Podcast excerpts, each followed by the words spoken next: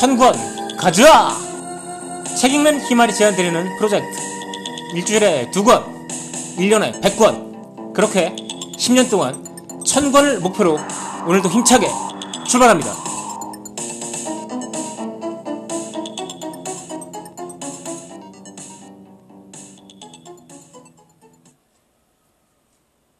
안녕하세요, 책 읽는 희말입니다. 1000권 가져와. 오늘은 지난 시간에 소개해드렸던 오기와라 히로시의 단편집 바다가 보이는 이발소에서 정말 너무나 사랑스러워서 버릴 수가 없는 단 하나의 단편, 하늘은 오늘도 스카이를 소개해드리려고 합니다. 저는 이번 시간에 이 소설을 거의 읽어드릴 생각입니다. 그렇기 때문에 만약에 스포일러를 원하지 않으신다면 지난번에 소개해드린 단편집 오기와라 히로시의 단편집 바다가 보이는 이발소를 구하셔서 거기서 하늘은 오늘도 스카이라는 단편 하나만을 읽으시면 되겠습니다. 자, 이 동화는 천진난만해 보이는 초등학교 3학년 소녀 아카나의 가출로 시작합니다. 들판에는 벼가 푸르게 자라고 있습니다. 걸어가면서 주인공 아카나는 이렇게 이야기합니다. 모르는 사람을 위해 참고로 말하는데 벼는 쌀이 되는 풀을 말한다. 아카네는 사촌에게 영어를 배우는 중입니다. 하늘은 스카이, 하늘색은 블루. 엄마는 매일 잔소리죠. 엄마는 맨날 잔소리만 합니다. 마미라면 그렇지 않을 텐데. 마미라면 표고버섯 먹으라는 잔소리 대신에 애플파이 먹으라고 할 텐데 말이죠. 바보 같은 엄마는 생활을 하려면 일자리라도 찾아야 한다고 말했다. 얹혀 사는 아줌마한테 매일 굽신거려야 되니까. 라이프는 이렇지 않을 텐데 생활이니까 이런 거다. 개미가 지나가네요. 개미도 엔트, 얹혀 사는 아줌마도 엔트. 가방에는 먹을 과자는 물론 게임기와 잡지책도 잔뜩 가져왔습니다. 집에 돌아가지 않을 거니까요. 신사 근처에서 봉투를 뒤집어 쓴 작은, 자기보다도 더 작은 꼬마를 만납니다. 이름을 물어보니까 모리시마라고 하네요. 모리는 숲이라는 뜻이니까 포레스트라고 부르면 되겠네. 영어를 배우는 아카네는 꼬마를 포레스트라고 부르면서 같이 돌아다닙니다. 그런데 포레스트가 아침을 먹지 않았다고 하네요. 그래서 아카네는 가방에서 과자를 냅니다. 그랬더니 포레스트가 이렇게 말합니다. 밀가루 알러지가 있다는 거예요. 이런, 참 까탈스럽네요. 자, 포테이토칩은 괜찮지? 포레스트는 포테이토칩을 받아서 과자 한 봉지를 낼름, 가루까지 전부 먹어줍니다. 한참 동안 뭘 먹은 적이 없는 것 같네요. 바닷가에 도착해 시간을 보내던 두 아이는 조개를 캐던 한 남자를 만납니다. 큰 남자니까 빅맨이라고 부르네요. 아까는 영어를 배우는 중이니까요. 잘 곳은 있냐? 라는 말에 둘이 잠잠히 가만히 있으니까 빅맨은 두 아이를 재워주겠다고 따라하러 갑니다. 모르는 사람은 따라가면 안 된다고 들었지만 포레스트와 둘이니까 괜찮지 않을까? 하고 아카네는 포레스트와 함께 빅맨을 따라갑니다. 그 집에 가봤더니 엄마와 둘이 사는 방만한 공간에 지붕만 얹은 아주 초라한 집입니다. 더군다나 쾌쾌한 냄새가 나네요. 라면이라도 끓여주겠다라고 빅맨이 얘기를 했는데 포레스트는 또 밀가루 알러지가 있다고 얘기합니다. 빅맨은 잡동사니가 잔뜩 쌓여있는 집 구석구석 뒤집니다. 그러더니 쌀국수를 꺼냅니다. 쌀국수는 괜찮지? 포레스트가 끄덕끄덕 하니까 빅맨은 콜라병에 들어있던 물을 냄비에 붓고 물을 끓이기 시작합니다. 잠깐 밖으로 나갔던 빅맨은 손에 파와 시든 채소를 들고 들어옵니다. 훔쳐온 거 아니다. 내 밭이 있어.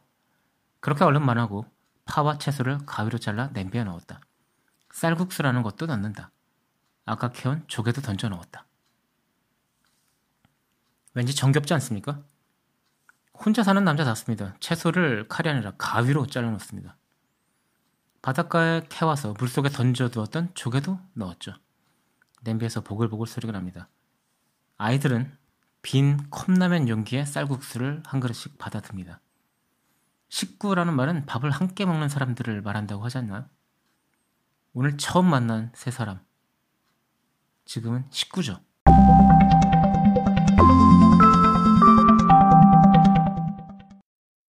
들고양이가 갑자기 한 마리 들어옵니다.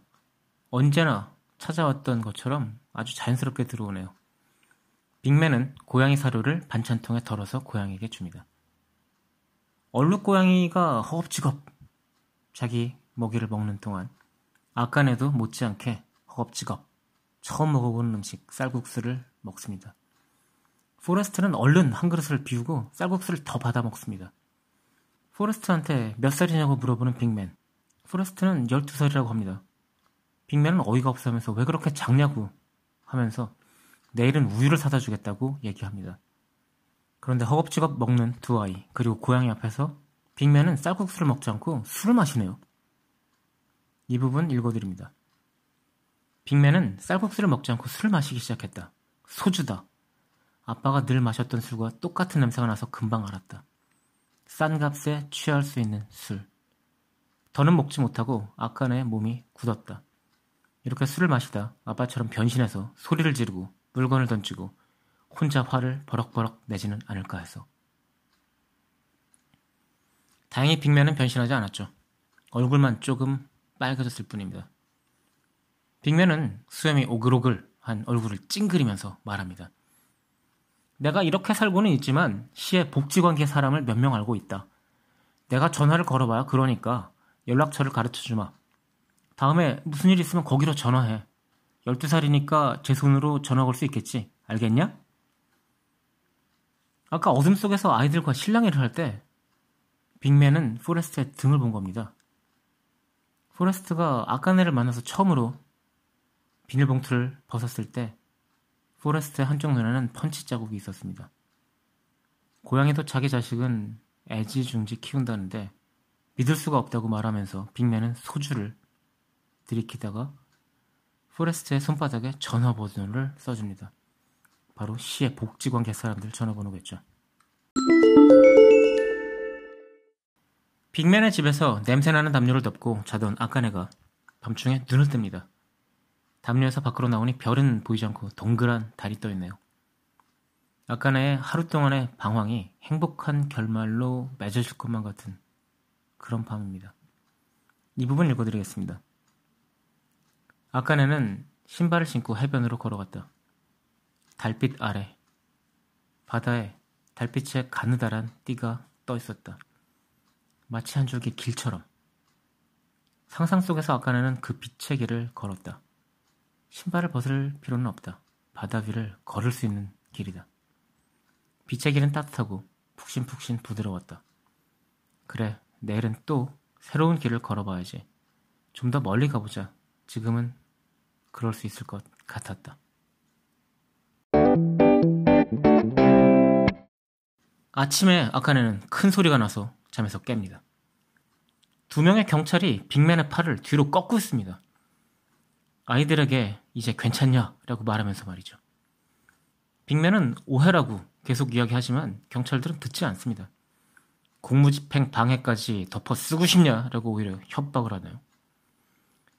그렇게 커 보이던 빅맨, 지금 보니까 경찰보다 작습니다.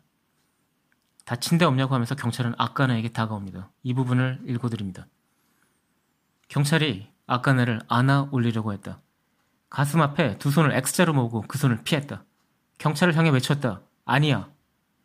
포레스트도 외쳤다. 아니라고. 그만해. 나쁜 사람 아니야. 우리를 재워주었어. 포레스트는 집에 가면 안 돼. 빅맨은 외칩니다. 아이 등을 보라고. 단속할 사람 잘못 짚었다고. 포레스트는 망가진 인형처럼 고개를 젓습니다. 제대로 말을 못하는 거죠. 아카네는 부들부들 떠는 포레스트의 손을 잡습니다. 빅맨이 손바닥에 써준 전화번호가 지워지지 않게 살며시 잡습니다. 그리고 또 읽어드리겠습니다. 눈을 꼭 감고 입술을 네모나게 벌리고 있는 힘을 다해 외쳤다. 그 사람은 나쁜 사람 아니에요. 우리에게 아무 짓도 안 했어요. 아카네의 마음은 걱정이 돼서 이렇게 슬픈데 화가 나는데 참을 수가 없는데 오늘도 하늘은 여전히 아무것도 모르는 표정의 스카이. 바다는 바보같이 블루.